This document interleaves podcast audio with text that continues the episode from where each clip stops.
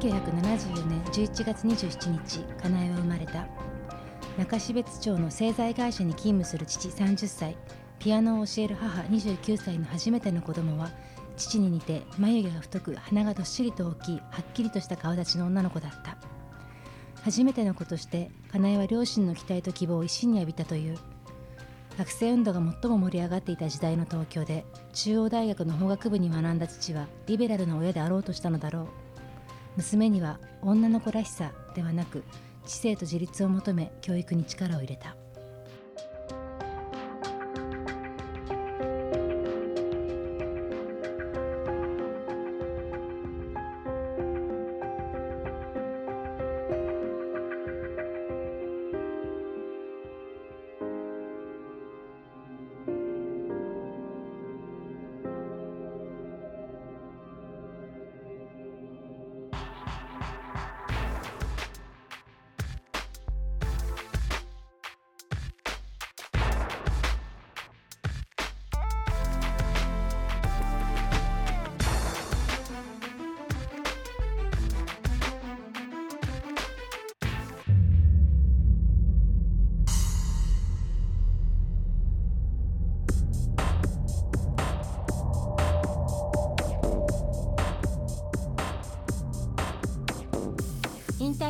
ターネットラジオババボシ北原みのりです、えー、毎週ね週末に更新をしたかったのですけども先週は、えー、札幌に行ってで今週のあの週末には福岡に行ってきました。ラジオとかテレビとかいろんなところでそのババババ星ではなくてすいません独府のね話をあのさせてもらっていてしかしあれですよねあのやっぱ東京だけなのかな？なんかやっぱ東京のメディアはもうマスだからなのかもしれないけれどもその札幌行った時も感じたこと、え、福岡行った時も感じたんですけども喋りやすいですね。あの札幌なんかすごかったのはあのテレビ欄に私ね名前載ったんだけどもきっと原みのりが語る「セックスと毒婦」って書いてあってセックスなんてテレビ欄東京なかなか見ないですよね。でしかもねあの福岡のテレビでもあのフェミニズムの視点でこの事件を語ってる北原さんというふうに紹介されて隣にお杉さんがいたんだけどすごい嫌な顔しててフェミニズムとかね好きじゃなさそうじゃないですか。で私が木島かなえの話したらそうは言っても犯罪者よみたいなことをねお杉さんおっしゃってたんですけどもいやそんなことは分かってますとと思いながらでもこういうふうにあの話ができる場っていいなと思いました。あの福岡も札幌もとても過ごしやすい街に私には思えてあの本当に協力してくださった方あのテレビに出してくださるためにいろいろと働いてくださった方ありがとうございました、えー、独府ねあの札幌とあの福岡いくつかの書店さんでえー、サイン本も置いてきてますのでぜひぜひあの読んでください。よろしくお願いします。ということで、えー、先週に引き続きまた今日も木島かなえのことを話していきたいと思います。先週あの売春低層女にとって売春は何だったのかセックスを売るってのはどういうことなのって話を皆さんに投げかけましたらあのいくつかメールをいただきました、えー、今日はその中のメールを紹介しながら話をしていきたいなと思います。インターネットラジオババボシ今日も最後まで聞いてください。This is Bababushi Station. By Love Peace, by Love Peace Club. いただいたメールを紹介します、えー、大阪で会社員をしている31歳の女性からです。バーボシ毎回楽しみにしています、えー、今回売春二股低層について、えー、私のことを書いていきたいと思います。私は九州の男尊女卑という言葉も定着しないくらいに女の立場が弱い地域の出身です。大学進学を機に一人暮らしを始めました県内でトップクラスの進学校でしたが担任の男性教師は大学院進学を希望する私に対して何度も女が大学院に行く意味はないと諦めさせようとしました。そういう土地です。大学は地方の中流階級出産の女子には場違いなお嬢様大学で侮られないようにするための武装にお金と気苦労がかかりました。無駄にプライドが高いのか災いしたのだと思います。グループの旅行に行くためのお金をどうしてもがどうしても足りなくて数日間だけ風俗で働いてそのお金を作りました。罪悪感はなく安堵感がありました。これでお金がなくていけないと言わずに済むと初めての売春でした。2回目以降の売春は大学で大学院で資格を取った後です。資格を取得しましたがとにかく仕事がありません。バイトもしなければ一人暮らしが維持できませんでした。両親からは地元に帰ってこいと言われしばらく仕送りを止められました。そうすれば帰ってくると思ったのでしょう。地元に帰ったらそう簡単にはもう出られません。私にとって九州で暮らすのは息ができないのと同じことです。私は何のためらいもなく売春することを選びました。今すぐ生活費が欲しい。そのために自分のあるものを使って何が悪いと思いました。出会い系サイトで医師と知り合い愛人契約を結んでしのぎました。半年くらいでした。今は大手企業に転職できたので売春とは縁はありません。当時今の自分にはこれしか方法がないけれど後悔するんじゃないかと怯えていましたが今のところそんな気持ちはみじんもありません。わざわざ人の言うことでもないので言いませんが心の中では自分の力で自分の生活を守れたと少し誇らしくさえあります。自分の体性時間をお金に変えることを自分を大切にしないと怒る人がいます。私の心と体は私の自由ではないのでしょうか。もちろん組織的な売春や自分の意思を伴わない売春には大きな問題があります。自分の意思で始めた売春でも犯罪に巻き込まれるリスクもあります。それは私も考えました。このまま行ってもどん詰まり何が起きても仕方がないと。腹を決めて挑みましたが捨て鉢な気分がどっかにないと売春はできないことなのかなとも思います。風俗愛人契約をしていたことを真剣に交際していた人に伝えたこともあります。彼と出会う前のことでしたが結局交際はダメになりました。怪我されている感じがするという生理的な嫌悪感があったようです。自分だって私の体を使ってセックスをしているのに金が媒介するかしないかは大きな違いのようです。私にはそれだけの違いなのですが。最近同年代の女性が女友達が自分の価値がいくらか知りたいから売春してみたいと言うようになりました。私はその気持ちにはあまり共感できないです。えー、まゆりさんからお手紙いただきましたありがとうございましたとても丁寧なあの長いお手紙をいただいてあの私ちょっとあの短めにして読んでしまったんですけれどもあのまゆりさんの話を聞きながらきっと聞いてる方の中でも私も喋りたいと思ってくれた人も多いんじゃないかなと思うんですね。私今あのマユリさんの手紙読んで一番あの突きつけられたというかそうだよなって思ったのはそのもしかしたら売春ってやっぱ種類があるんだよねきっとね。そのまゆさんも書いてくれているようにその組織的な売春で女の人がすごく損なわれているような意思に反したような仕事となってしまってるっていう売春ではない今まゆさんが書いたこの売春の中でもいくつか種類があるんだなと思ったんですけどもその自分の価値を自分の値段を知りたいって言って売春するっていう行為っていうのをあのまゆさん違うと思うって書いてたけど私も本当ねあのその感覚がわからないんですよ。その値段って何って誰にどうつけられたいのっていくらつけられたら満足するんですかとかその商品として通用するってことがその何の自尊心を深めるんですかっていうふうに思うんですよね。なのでそのエリさんが言ったように売春したからといってその自分を大切にしないって行為ではないとそのむしろ自分を自分で守れたということに自分の体を使ってそこにあの誇りすら感じるっていう気持ちは私はとてもねあの共感しました。でそのことをとって例えば男性とかその売春に全く関係なくて生きてきた人たちがその女は楽でいいよねみたいなこと言う人もいるじゃないですか。女はいざとなったらそれができるからいいよねと。でもそうじゃない。そのまでにその女は勉強必要ないって言われてる土地で過ごしたと。そこに戻ったらもしかしてられないかもしれないっていうギリギリのところもあるしその男の人と女の人であの見えてる世界とか見られてる世界って全然違うんですよね。その中で女にとっての売春っていうのはあの全然責められることではないだけどさっきのねまゆりさんの違和感を感じるといったその自分の価値を確かめたいっていう考えで多分ね木島かなえもあの私は本当にそれしかなくてあの本当一人で生きていくために18歳で東京出てきて経済的な援助を彼女は全く受けずに東京出てきて売春するってことが彼女にとってはあの自分を自分で生かして損なわないで一人で誇り高くですよね生きていくために必要な仕事だったと思うんですよ。うん、だって何の後ろ盾もなく経済的な援助もなく出てきてその、まあ、プライドも高い彼女があの企業にね入って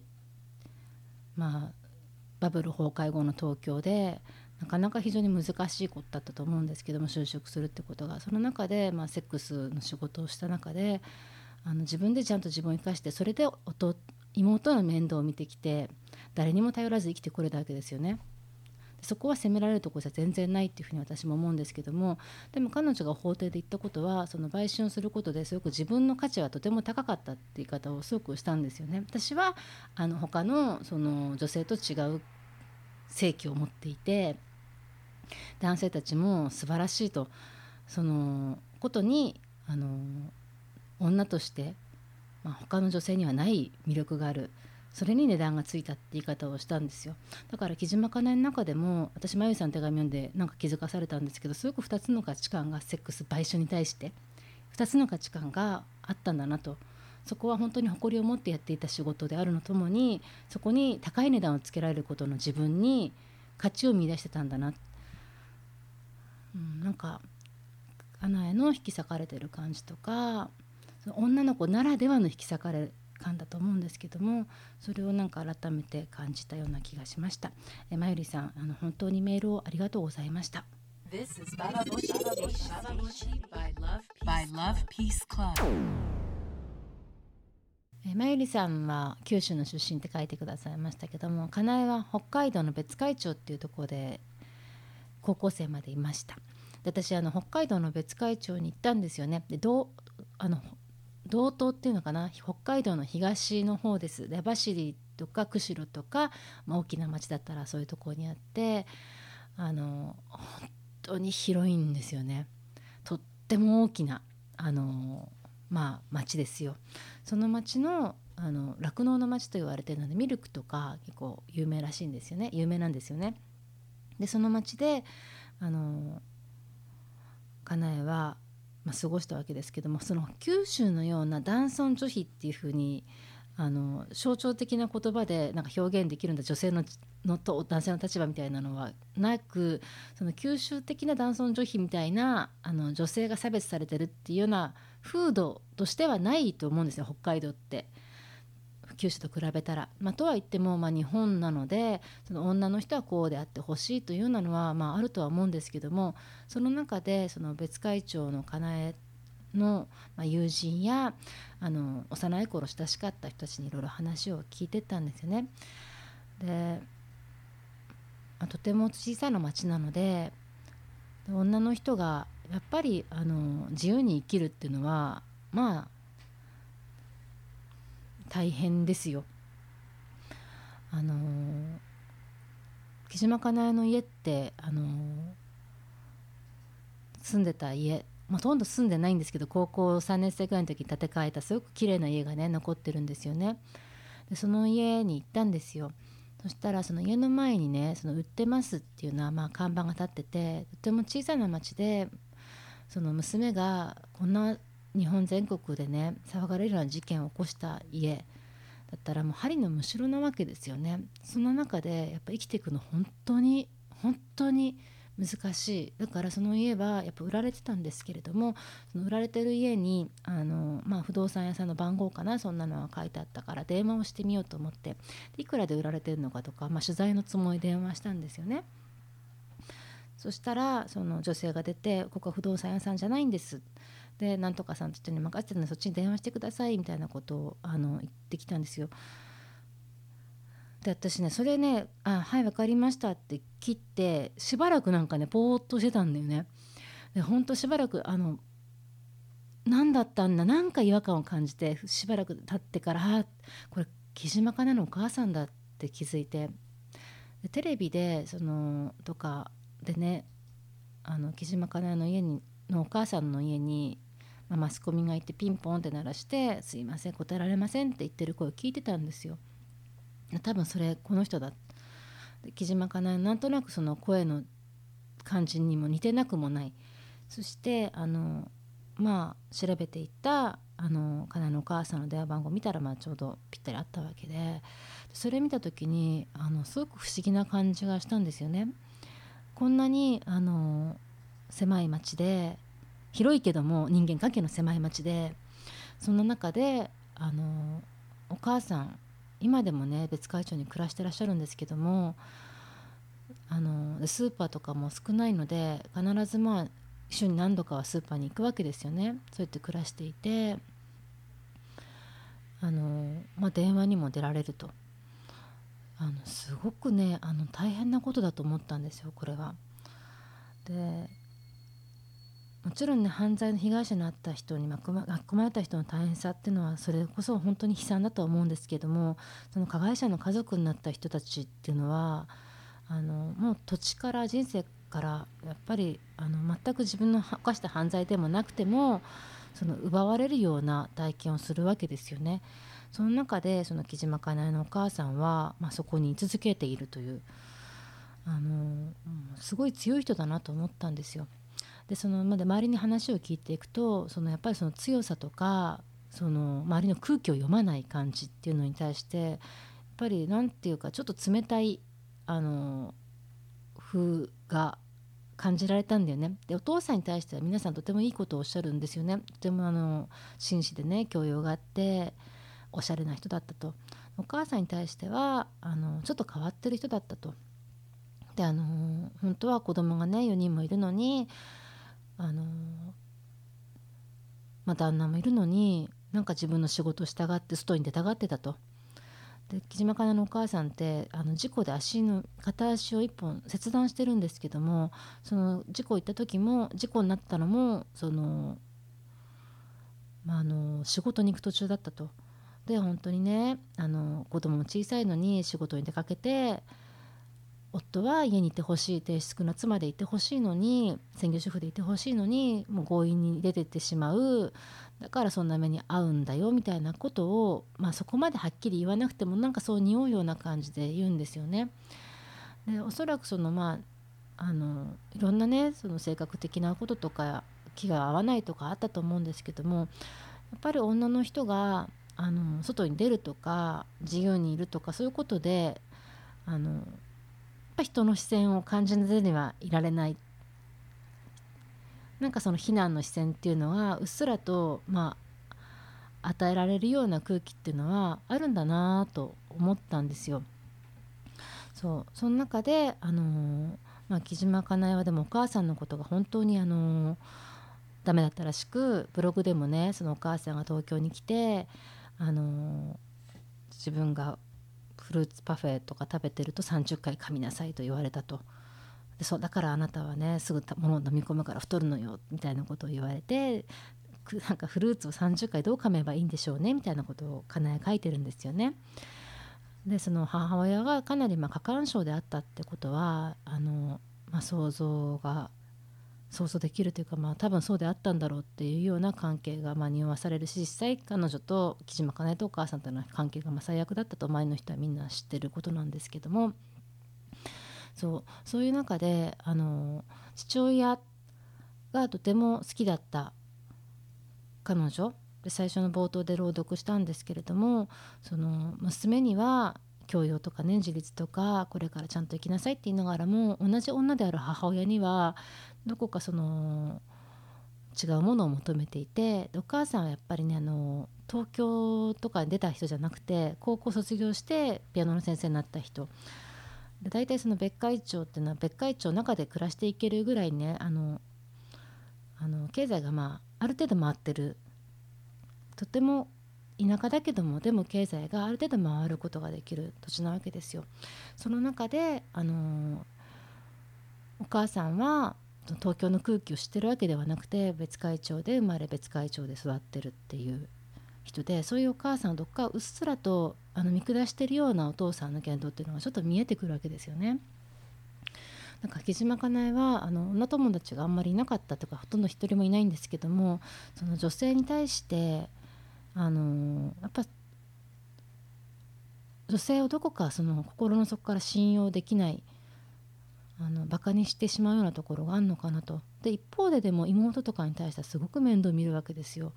で今回さあ今回の朝日新聞のあの記者にあの木島かね手記をね託してるわけですけどもその記者っていうのも年下のねそのまあ、地味な雰囲気の女性なんですけど頭の良さそうなそういう女性になんか託すっていうところもあるわけですよだから彼女の中でもその自分を慕ってくれる年下の女の子を守りたいってだって男性記者に渡したわけじゃないんだもん男性記者のが男が好きで女が嫌いだったら男の記者に手柄立てさせようと思うんですけども朝日新聞の若い女性記者に自分の手記を託してるわけですよ。ってことはその女性の何か面倒見たいって気持ちもどっかにある。でも一方でその過干渉の母親とかあのなんか苛立つ女ってに対してはすごく徹底的にあのまあ上からの視線であの嫌悪するわけですよね。だからねその別会長行って母親との関係見たりとかあの彼女のブログ読んだりとか周りの人の話を聞くと木島かなえの中の2つの価値観っていうのが女に対してので男の人に対しての価値観とか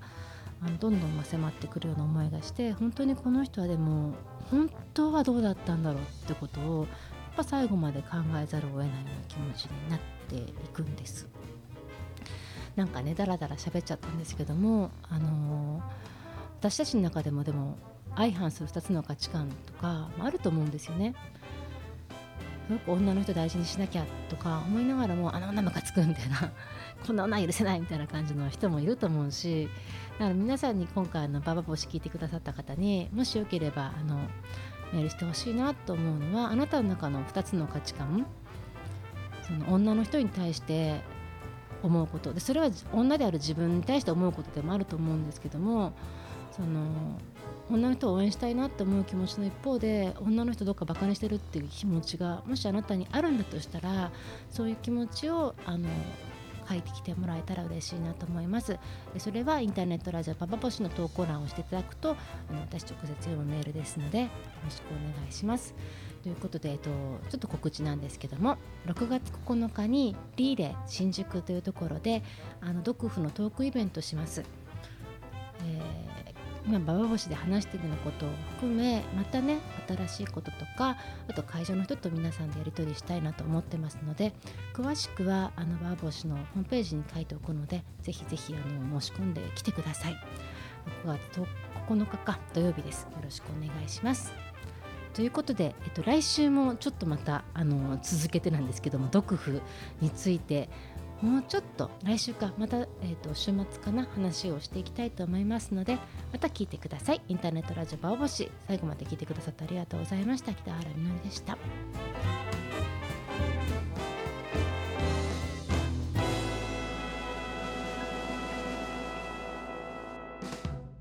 This is Bababushi